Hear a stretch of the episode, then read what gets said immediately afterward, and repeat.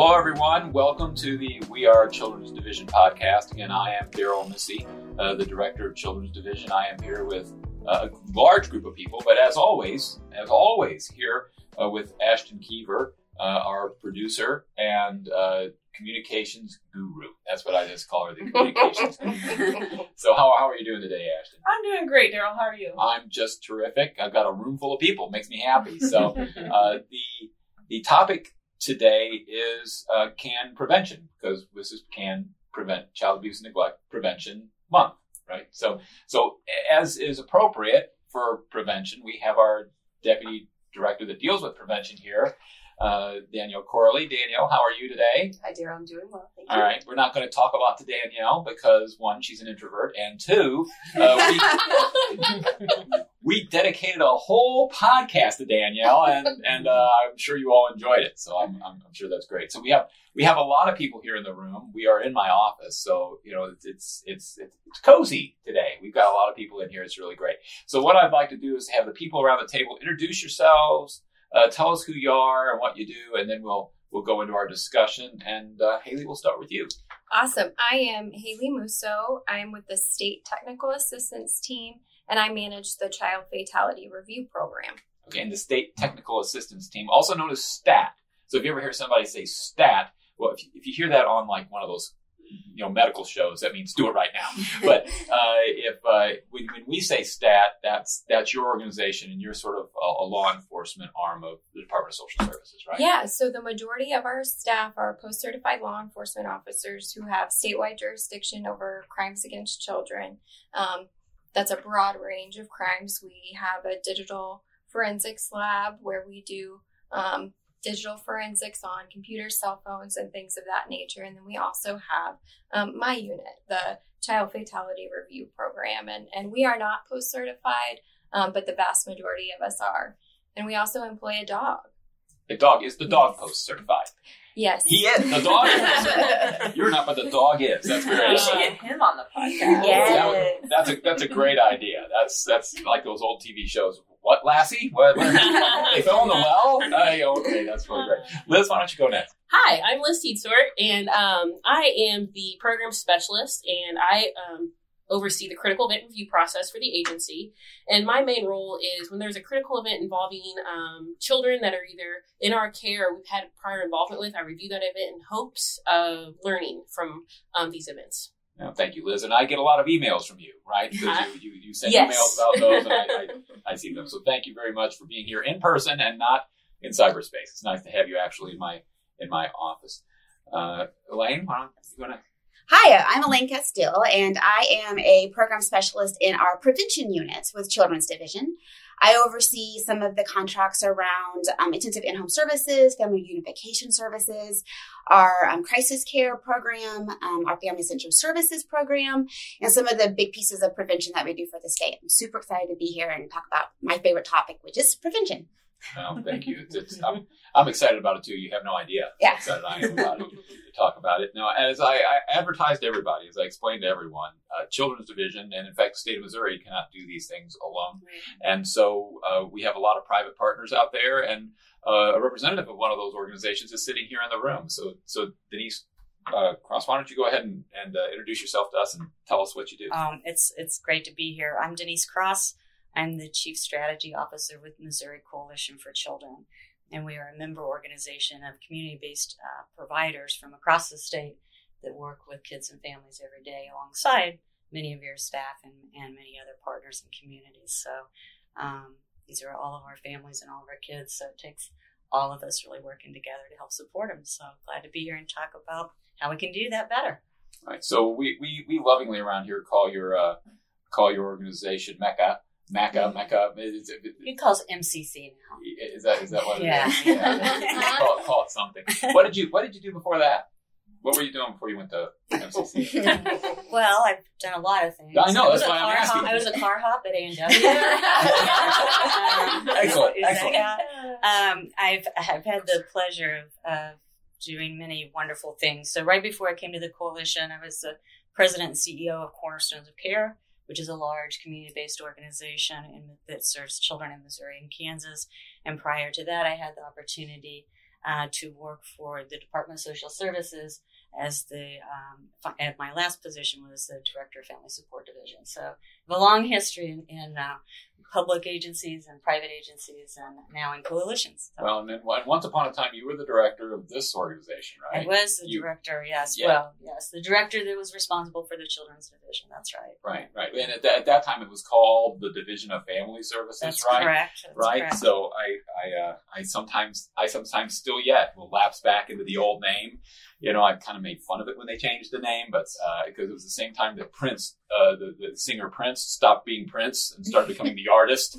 So I thought, oh, we're rebranding like Prince. Uh, I thought that's Formerly what known as. formerly known. That's right. Actually, Yeah, we my- are formally known on, on my on a few of my orders, I stopped after I thought, okay, I've made my point. I I, I just referred to the The children's Division as the capital A agency, formerly known as the Division of Family.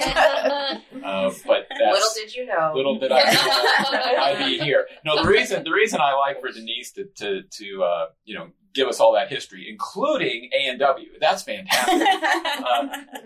But because the, the the breadth of experience you bring to us, and uh, you've been a great help to me because you know we've had a lot of conversations, and Denise has shared a lot of wisdom, and I, I'm just thrilled that you're willing to come and be here and be part of this today because uh, I, I think I think it helps us a lot. So thank you very much for being here do for what you're doing here and for, for having helped me along. So uh, we will we will start we will we will start talking about uh, substance now that we've all gotten to know each other.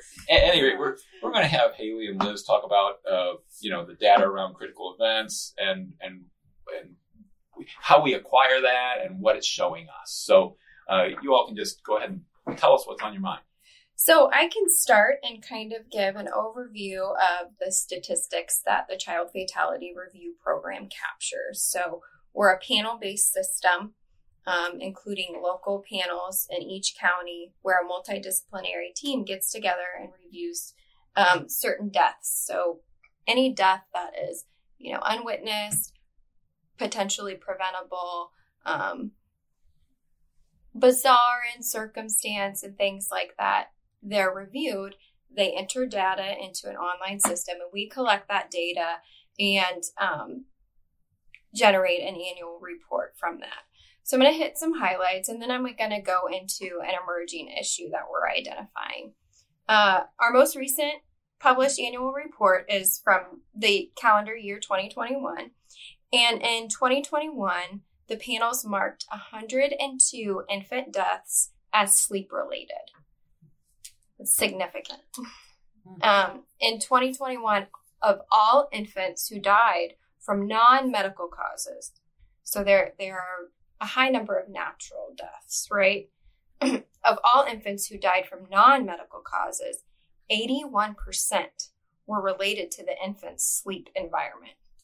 So are we talking about co-sleeping? Are we talking about how they're positioned? Are we talking about what's in the crib with them, or all of them? Yes, sir, all of the above. So so another way to put this is we are losing one infant every 4 days to deaths that are so preventable. Shouldn't happen. So the importance of discussions around safe sleep practices, accessibility of um, pack and plays or safe sleep environments are, are so important.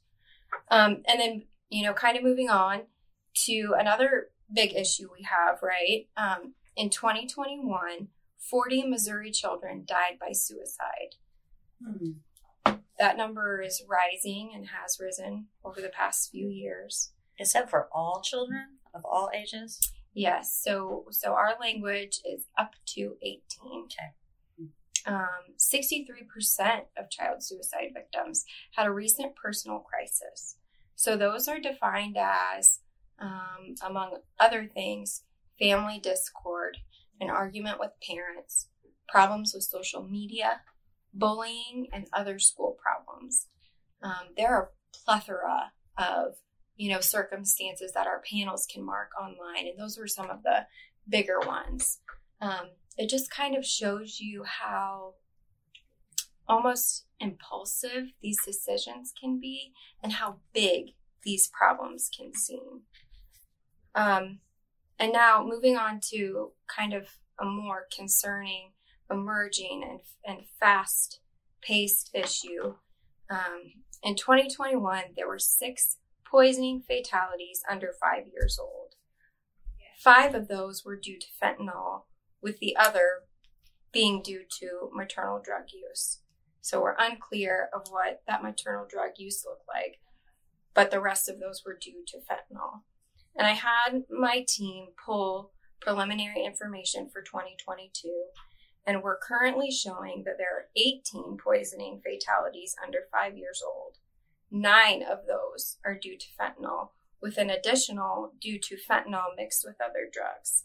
So we're identifying in the tox after during the autopsy process. Well, Haylee, I'm not great at math because if I had been great at math, uh, I probably would not have gone to law school. Because, but but all lawyers can both multiply and divide by three because that's how we figure out fees sometimes. So that's a threefold increase, right? Yeah, it's significant. I mean, that's a, that's a huge jump, right? and and what I pulled out was under five because I feel that sometimes the that's that's an age group, right, where we're, um, you know, accidental and and touching the surface or, um, you know, getting a hold of this by by happenstance and by accessibility. If we're leaving what we're using out on the coffee table or on the bedside table and and things like that. Um, I didn't have her pull you know, above that, we are seeing, I can tell you, we are seeing this issue in um, teens who are using maybe other substances that fentanyl is now in. Sure, right. So those those are those are a distinct. I I think you're right Yeah. because those are a distinct thing. I mean, we've got we've got teenagers, you know, using substances themselves. It's it's it's tragic, but not not something that's completely new for us, right? It's Right. it's when you have a substance like fentanyl where I mean, you don't have to ingest it, mm-hmm. right? You just touch it. Yeah. Mm-hmm. I mean, to have 18 kids up from six uh, to have touched it and wound up dying, it's just a tragic thing. Yeah. It's a very fast moving issue. Um, and Liz can speak to this. So we kind of cover our, our circles overlap some, right? With Liz covering fatalities as well. Um, Liz captures a lot more than I do, than our program does. Um, but we are seeing this trend continuing into this year significantly and rapidly.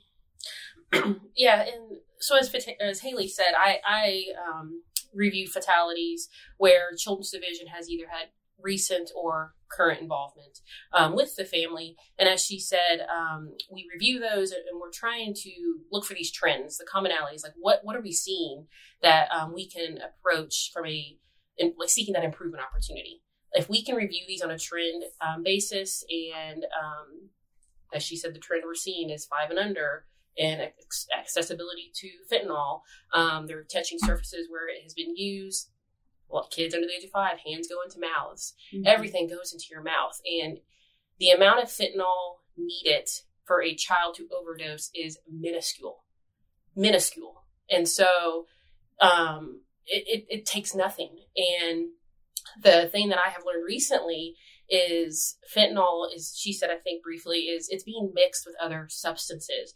And so there is narcan. Narcan is available and a lot of our ems law enforcement responding first responding agencies carry that. And if there's a unresponsive uh, individual that is what they're administering first. So if they have been exposed to fentanyl that's going to begin to reverse the effects. They still need medical attention. You must seek medical attention after narcan's been dis- um, dispersed. But what we're seeing now with fentanyl being mixed with other drugs, it's not touching the overdose of the, the other drugs.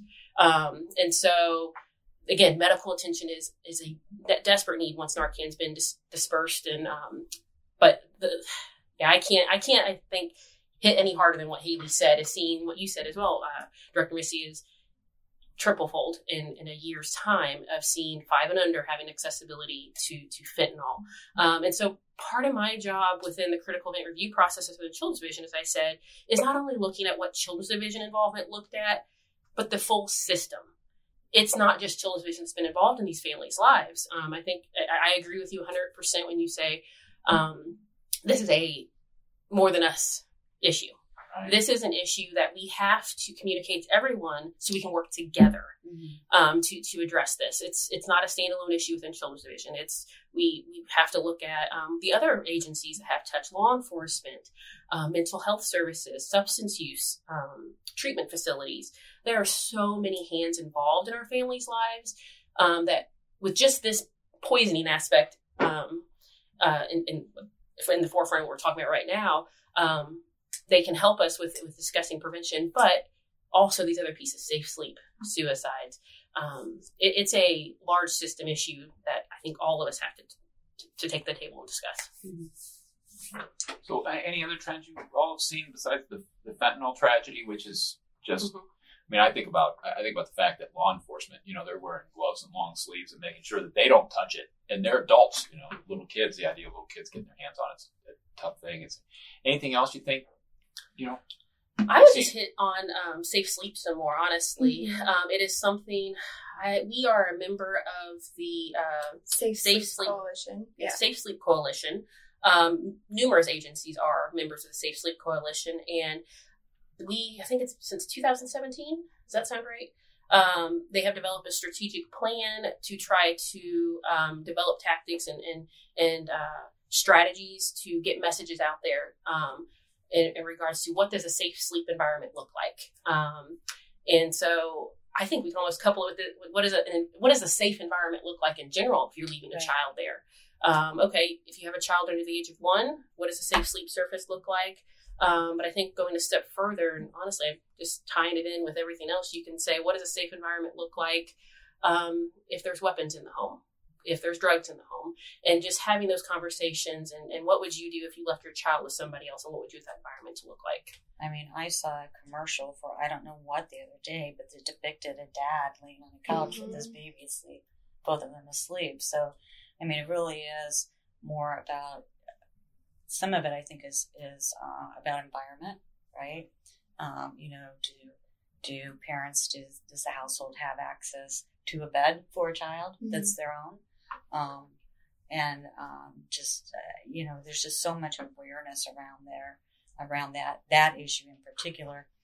That I, I think also it's probably one of the causes that we could probably really impact if we were very intentional about it. You know, I mean, when you think about um, mom's leaving the hospital with baby. You know, what are we talking to them about? And are we talking to every mom about this or only some moms?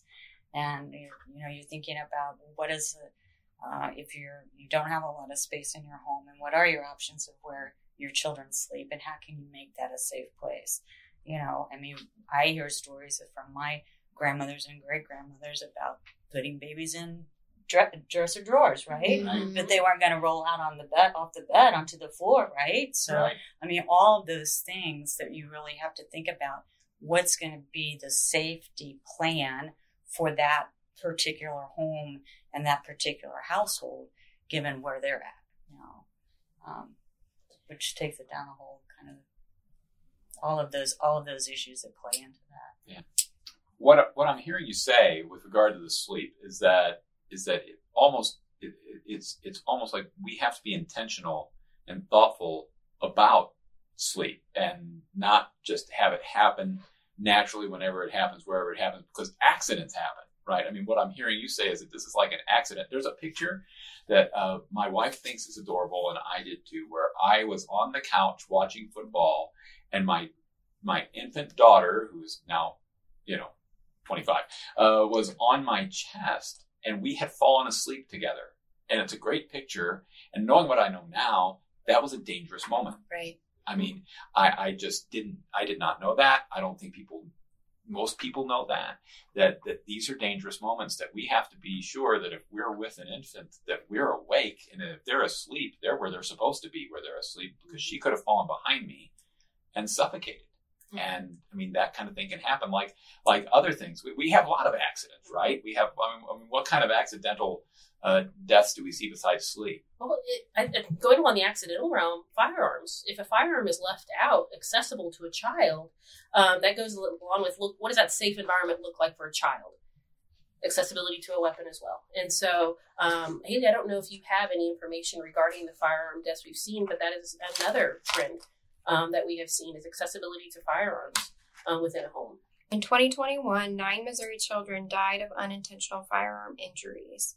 Um, previously, in 2019, there were eight, and in 2020, there were two. Three of the nine in 2021 were toddlers who found guns that were owned by their parents and shot themselves. One child died when his six year old brother found a gun and was playing with it. Four teens were playing with guns and accidentally shot themselves, and one child was deer hunting and tripped, causing the gun to discharge. So these are Preventable accidents. mm, Preventable so right? preventable, painfully preventable, right? Um, and I think you know we need to have a conversation around responsible gun ownership because absolutely we can own guns, but the important part of that is owning them responsibly, um, responsibly uh, limiting access, making sure that our our teens don't have access to them. I don't think it's an appropriate um, option anymore to say, yes, my teen knows where this gun is located, but it's locked up, and, and that's fine.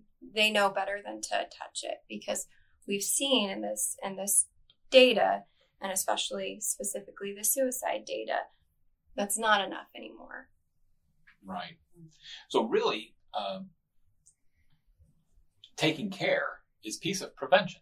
I mean, it is, it is just being edu- education. It is a piece of prevention. Uh, Mhm. look, nobody wants their child to get a hold of a gun and shoot themselves. Uh, you know, eh, uh, letting people know what that danger is, you know, is a piece of our prevention work.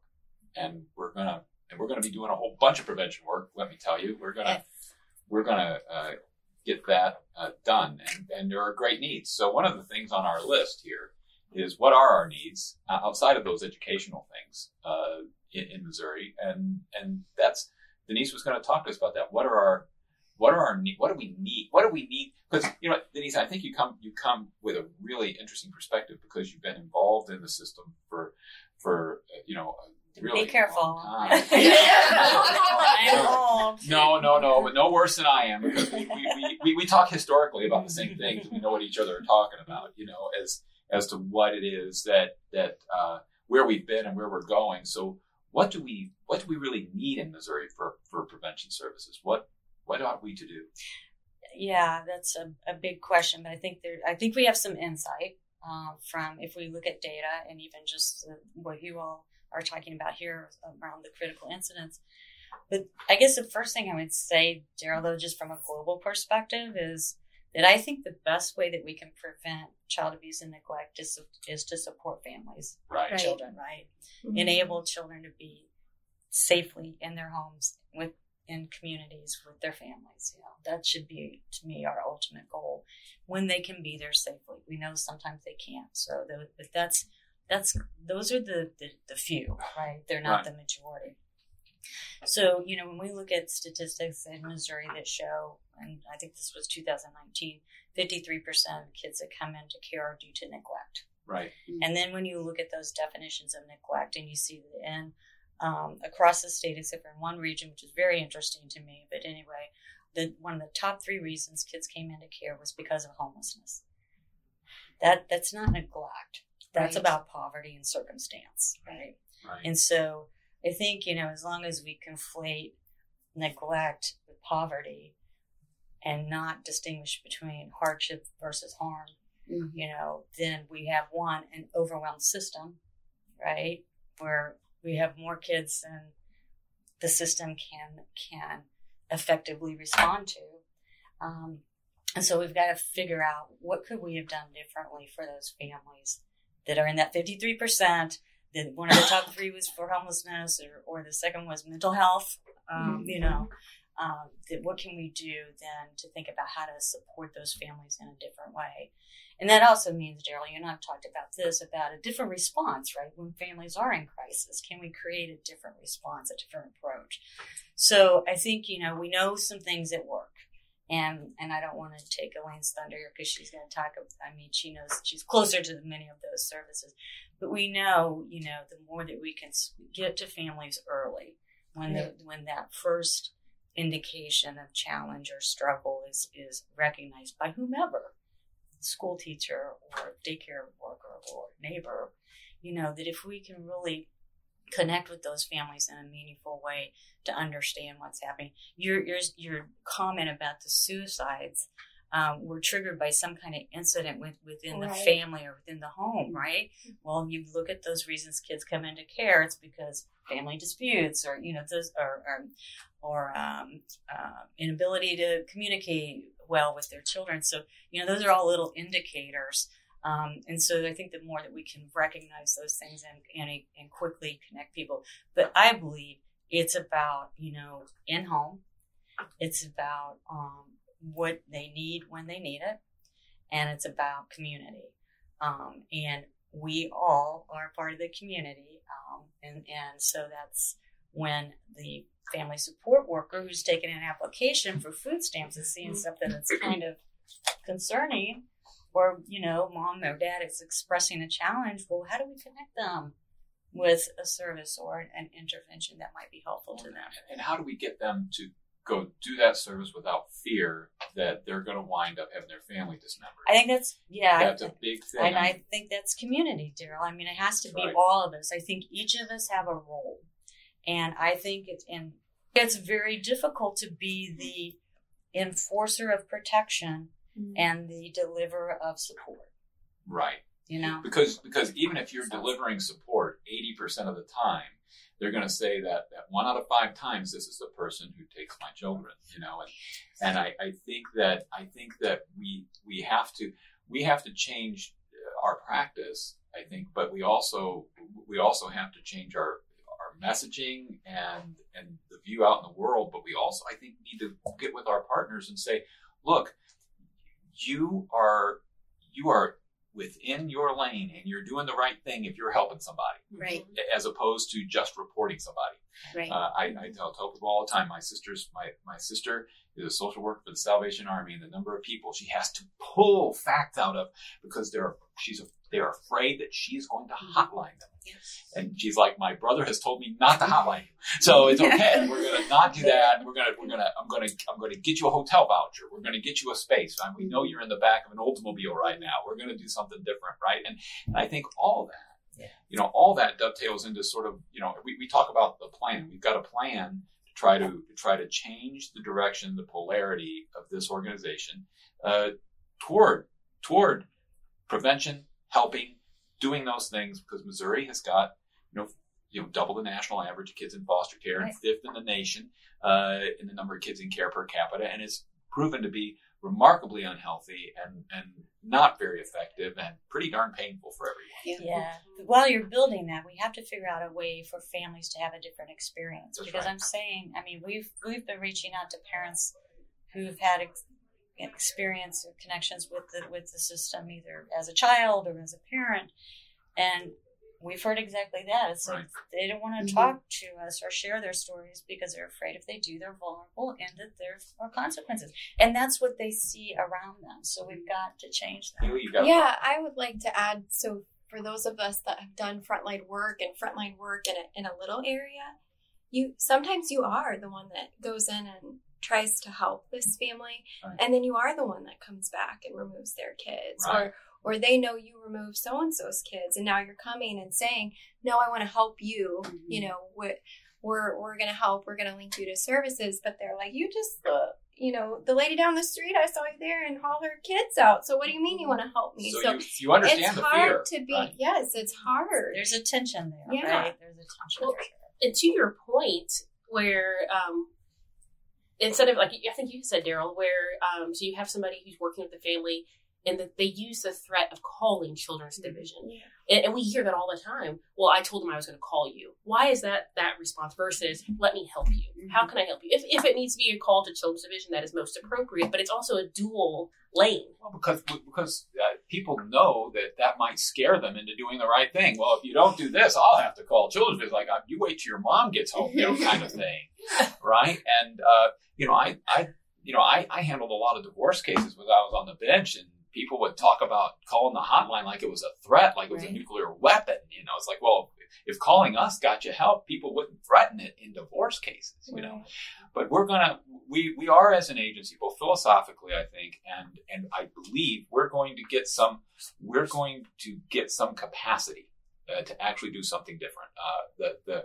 we're getting a good hearing. I, don't know when this will be uh, out as to when uh, it will have been done, but we're going to have more people, I believe, it, to to do this work, uh, to to have them move toward prevention. Our Family First pro, uh, program has been approved. We're looking at throwing a whole bunch of different stuff in there besides what's in there now, and so we've been we've been we've been exploring a lot of ideas and having a lot of great conversations.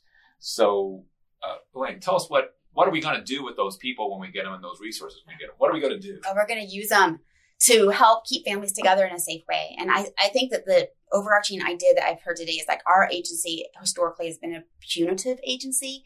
We've been used to be the bad person. We've been used to go in there and really put our foot down and be the be the people who um, deliver the bad news, right? And we have to change that culture to being an helping agency that we can go in and we can really um, drive prevention work that helps increase family functioning in a way that keeps kids safely home. And in order to do that, it's a whole culture shift, right? Not just from children's division, but from our community as well. So that when, when families are being, are in need of some type of service, that our community partners actually partner with us rather than use us as the, the bad person um, and changing the idea of us being just a removal agency to being an agency, that can go in and actually provide services to help families figure out how to change what is probably a generational cycle of um, learned behavior, whether it's substance abuse, whether it's just a lack of family functioning, um, poverty. Um, so far, so for, for so long, poverty has been seen as neglect and abuse, and that is just not the case. We know that the evidence tells us that that is not true. Um, and we have to change the whole culture. So as we are able to grow our capacity to have more workers who can have lower caseloads, right? To really like get in there and do the real work with helping families. And then us doing the work isn't enough. It has to then be going out into the community and partnering with them in a really impactful and thoughtful way so that our community partners can also have the capacity to do do the work that we need them to do, um, whether it's funding, whether it's us having just a better idea and knowledge of what their their their community partnerships look like, um, what their programs look like, um, so that we can partner with them in a more impactful way and give families confidence that the first knock on your door from children's division isn't always going to be a negative experience. Or to give our community partners confidence that they can actually do this work with families without feeling like they're obligated to call in a hotline when it's just a situation where a family really does need that support to um, figure out how to function in a more healthy way in a, in a, in a safer way with their kids. I think that it's again it's a whole culture shift right? The perspective the perception that children's division has to just be a removal agency um, is i think flawed thinking we should be a prevention agency who really looks at creative ways to keep families safely together um, and I think even when there is a concern with with a family, our system has been so bogged down for so long with um, high caseloads, challenges with staffing. That's no that's no um, secret, right? Um, that workers feel, I think, trapped in having this really quick response to families, um, whether it's quickly closing a case that they seem well they're safe enough in their home right now today we can just quickly close this case. Um, or we don't have the resources we need to wrap this family up with services so we're just going to make a removal recommendation. And that sweet spot of preventing those things from happening identifying the early prevention denise you brought that up earlier identifying early prevention. And i think about some of these um, statistics that have been brought out today with some of these issues around safe sleep, around um, you know, gun ownership, drownings, all of these things where these kiddos are getting like into fentanyl and other substances. Um, when could we have identified that concern in a way that helps us prevent and provide education to families? I, I joke with people, and it's not really a joke, but I say, um, you know, parenting is one of the only things that we ask people to do with no training Right. We provide zero training on how to be a parent. You know, I thought about that when we were talking about what do we tell these parents about safe sleep when they Right. leave. I, I my mind went back to 1997. Okay, I was I was a new parent, um, driving home in my in my Saturn SL, and we've got our we've got our new baby strapped in the back, just as Mm-hmm. tight as it can be, and I'm thinking, what just happened Yeah. to us? And there's no manual with this child. We have no instruction book. We don't Yeah. know what to do, and uh, and we were we were thoughtful, college educated people. Sure. I mean, imagine imagine some you know young young single mom Yeah. uh, just just dealing with this without those helps and supports, right? Yeah, and I, and I think that that is a good point too. It's not because we're not educated that we struggle with parenting sometimes. It's just we don't always know what to do. Right. And if you don't have a support system who is there, who also has experience in being a healthy, protective parent, who are you supposed to lean on to learn these things? There, there's not like this universal guide that tells us how to go out and be healthy, fantastic parents. Um, I, you know, and I think that with that thought is messaging out that prevention is powerful in that it is a very um, brave thing for a parent to ask for help. I was talking to one of our crisis care providers, and we were talking about how brave it must be for a mother to knock on the door of a crisis care facility and say, Can you please take my two year old because I'm struggling?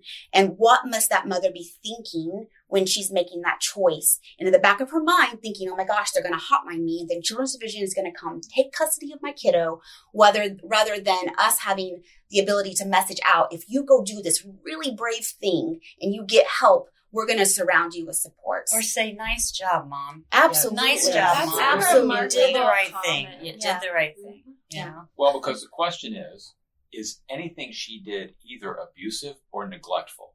And the answer to that question is no. Right. The, the the answer to that question is she recognizing her her lack of moment her, her momentary lack of capacity. Yep. And therefore will do whatever it takes uh, to take care of that. And that's powerful. I think changing the mindset, you know, working on our maybe the act maybe thinking like a lawyer, maybe the actual definition of neglect, but also the the, the perception of hardship as Mhm. you know to see it as not neglect if that parent's doing everything that parent can do under those circumstances to make it okay. And i think that that is a big deal. That is a big shift. And we're gonna we're gonna move there. We got 13 13,142 uh, children in foster care at the time of this taping. Uh, I'm hoping by the time you listen to it, it's less. Uh, and I'm hoping that we're going to get to a place where it's rare and we're doing it in a different, different way. But if you guys, so, so, you know, Elaine and Danielle, you're the, you're the, you're at the tip of the spear. You're at the tip of the prevention spear. Wave your magic wand. What do we, what do we get? What do we do from here? So let's say we get those, we get those hundred new workers, and that's a beginning. And we get uh, and we get all kinds of community partner things going that are prevention in nature, and we get things happening. What kind of things would you like to see? Well, I, I mean, I think that is such a big question and it has so many piles of answers, right? I know But that's I- why it's great for a podcast. I, I think that some of it is education and training for our own teams, right? Like educating, ed, educating and training our teams in a way that they're able to actually go do thoughtful prevention. Um, changing that culture around making quick decisions about this parent is so unsafe, understanding what unsafe really looks like that can't be fixed, right? Safety and risk. Safety, and risk. That's right. It's a, it's a tricky, tricky balance. Getting back, getting back to a place where we can bring families to the table to have real, functioning, transparent conversations with families to say, how can we partner with you for you to have skills to um, keep your kids safe? Who in your neighborhood, who in your safety network can we bring to the table and have these conversations? that sounds like a TDM. It does sound like a TDM. Yeah, yeah. For those of you who don't know that acronym because you're so new and they didn't exist when you got here, uh, that's team decision making. yes. uh, model, and uh, it's it's a powerful thing uh, when it can work and get people trained to do it, Yes. Uh, and, uh, and and asking that family, what can you do to take care of yourself? I mean, I share stories about my family when I was a kid and the struggles that we had, and that's exactly what happened. You know, our my family gathered around and said, "Who can do what?" well, this grandma's going to take that baby, and mom's going to go get this treatment, and dad's going to work here, and this grandma's going to come in, and we're going to take care of it together. And uh, if, if you can facilitate those conversations happening with families, uh, that's a powerful thing. And, and we should not assume that it doesn't exist just because it's not working now, because a lot of people, because of their substance abuse, because of their mental illness, because of whatever circumstances they have, they've alienated their support network. Reintroducing that support network often works. And I think that's a powerful thing. So I think Never. we also have to be comfortable though with um, safety um, looking different than what we might think safety Mm. should. yeah, that's right. Mhm. One of the key, um, when you go through the training for team decision making, one of the things that they drill into your brain is parents are the experts on their own life. They're experts on their children, and we have to give them the, the back that power. You are the expert on your family. You know what's going to work and what's not going to work. It probably isn't going to look what, what like what would work for me, but it's going to be what works for you. And having um, the autonomy to make those really creative decisions with the families to keep kids safe. Um, and also with that, partnering with our community partners to really be able to wrap them up with services that give us all confidence that they're going to succeed in whatever plan we create. And I think that is the key too, is really partnering more with our community partners, figuring out ways to get our children's division workers more ingrained, entrenched into our partner partners with um, our different communities, growing our crisis care um, processes, growing some of our in-home um, programs that we can help provide um, to families who are in need, I think is a key to sustained success for families. Um, we want to get in there and help them and then figure out how to get them stable and uh, create a plan that's sustainable and then children's division can fade away and the community can help pick pick that family up and support them Well, and I think what we need to understand is that whatever our whatever our intervention or lack of intervention, it will not and cannot be foolproof. I mean, Right. because because none of us, and we had this conversation earlier, Danielle. Maybe you can speak to that. Uh, safety cannot be elimination of all risk because we have risk. I have risk walking Yeah. back to my apartment this afternoon. I have a risk, but and we could ask, well, but what if and what if and what if? So why don't you speak to that, Danielle? What's oh, the, the difference between safety and risk? Well, a little scenario I have is the, you know, when you're driving down the road and you see the deer crossing sign, or do you see a deer? And do you go forward with one or do you go forward with the other? One is risk, one is safety. So there's a sign or there's an actual deer there. So there's my little, in a nutshell, safety and risk. Um, this comes from a person who drives up and down Highway 50 on a regular basis, right? Right. You- Yeah. There are lots of dead They're deer usually out cows there. in the field. Yeah. and pretty sunrises. But um, so I think that's a big piece of things, and I think getting the um, community engaged and understanding that piece of things too. Our school partners, our uh, mental health providers, our drug and alcohol providers. Um, like Denise said, safety doesn't look this. It, it, just doesn't look. First of all, it doesn't look the same for everyone, and it's not one person's responsibility it is the responsibility of the community to make sure that we're caring for our for our people, for our kids, for our families. Um, I I am excited about a day when prevention ends up in the community, and so Right. people don't have to dive into the it, the children's division system to get the services that they need. That that is that is an exciting thought for me. I think as you're traveling around, you are meeting with people who have things going on that we have no idea about. Mhm. That's perfect to me. We don't need to know everything that's going on, except for when we get to the point that we identify something that needs to happen or change because we've looked at the data and we know that there's a there's a risk, a risk there's a, an emerging um, circumstance that's circumstance that's causing issues for our kids. Then we need to step in and we need to see how we can help, how we can. But there may already be something going on. We don't know. But go ahead. No, I was going to say I, I I love what you're saying, and I I too am excited about that because I think um, as long as we only have, one, I mean, you the children's division has become the default system for Mhm. every challenge for families and for children and for communities, and so we've got to be able to create confidence, right? That mm-hmm. that we can take a different approach and create that alternative approach so everything doesn't have to come to your door, right? Mm-hmm. and and and and where the reporting to the hotline isn't just risk mitigation it really is Mhm. about i need help for this family which mm-hmm. i don't think is always the case just that point of view to where people don't feel like they have to call and tell on their friends, their neighbors, their students' parents, or anybody else when they think what they really need is help. Because there's risk in coming in. You know, there's risk in staying out. There's risk involved in coming in because of all the things we see the foster care, the impacts that it has on the emotional, uh, psychological well-being of kids and their families. Uh, it is it is an intervention that has a side effect that is serious and we have to think about. And It's so, traumatic. right, right.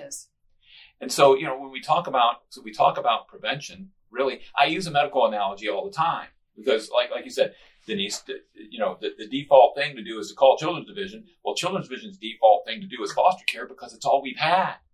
It's all we've got. It would be like a medical system that had nothing but a hospital Right. and you'd say, okay, we're not gonna we're not gonna put you in the hospital until you're bad enough to go in the hospital. But your odds of becoming bad enough to go in the hospital go way up if I don't deal with your infection, with your heart disease, with whatever you have going on. I mean, the idea that we can intervene early in a in a in a more kind and thoughtful way uh, is powerful. It's exciting, and the, the idea that we have the opportunity to go that way is great. And I I, I will tell you that I've been so heartened just just just encouraged when I've been out. I've gone to 46 circuits, you know, some of them some of them twice and three times, and talked to people, and and I, I've received your vision surveys. I've read them, and uh, people, this is where their heart is.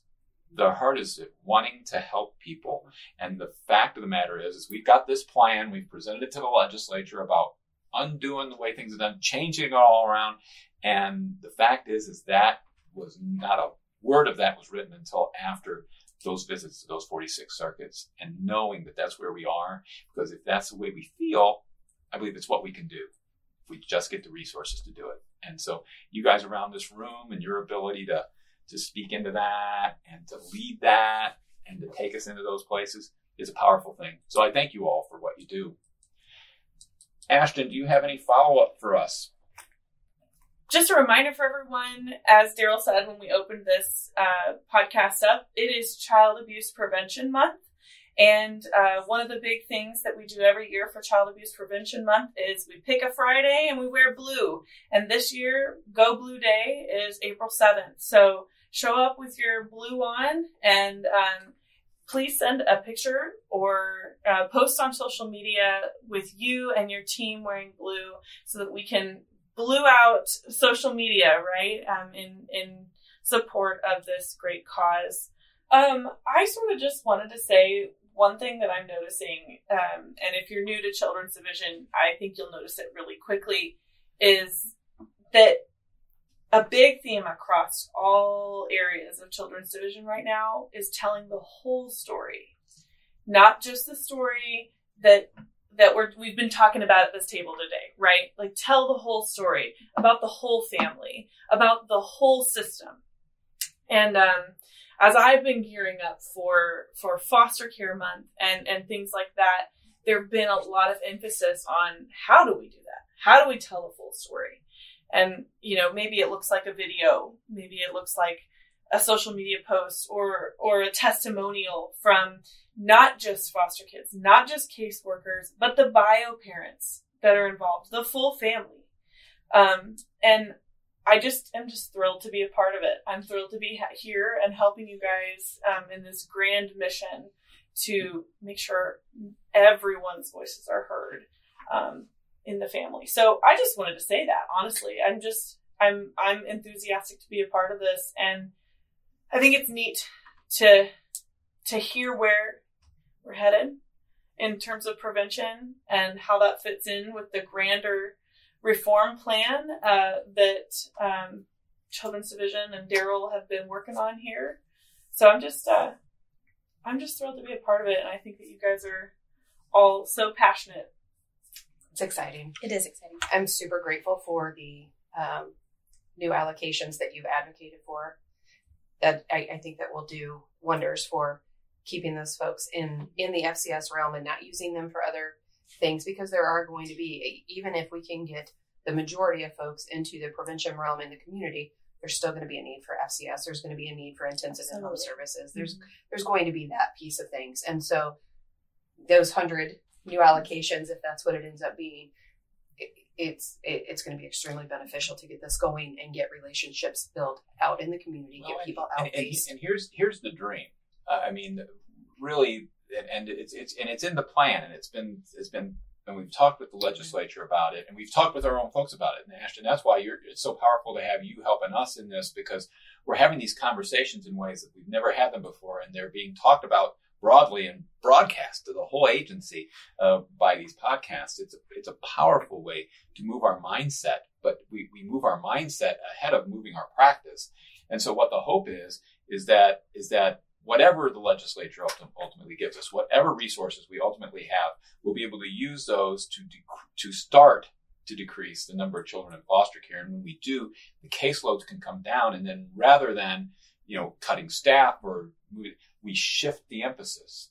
We then will have the ability to say, okay, that caseload in that circuit's okay enough that we can now shift this number of people to family centered service work, to being team decision making facilitators. Uh, we can put them in spaces uh, like schools, uh, like hospitals, like other places where they will have partnerships with our community partners to know what resources we can put people with, uh, and and to to completely change the polarity of the whole thing. It's it's it's it's a powerful and wonderful idea. If we get it done, uh, we could become among the best performers in the nation. Well, and just and just think about how laser focused those individuals can be if their caseloads are manageable, That's right? right. For those highest risk families and youth that need all of our attention, all of our attention that we can give them, and the ability to do that would be pretty, pretty impactful. Right. We're going to get there. Well, I thank you all for the conversation. I think this is a great conversation. We could probably have it all day, but Yeah. people would not, you would not listen to it all day. Uh, I, I, don't, I don't think so. I want to thank you all for coming uh, to my office and having this conversation with us. Uh, we appreciate you all. Thank you to everybody out there who've been listening uh, and uh, who have uh, who have been paying attention and who are coming along as we work uh, as we work to uh, do prevention here in Missouri. Thank you very much. We hope you enjoyed this episode. Listen to more episodes of this podcast or our newest podcast, The Call to Foster, wherever you listen to podcasts. Don't forget to like, share, and subscribe to help us reach and inspire more Missourians. Thanks for listening.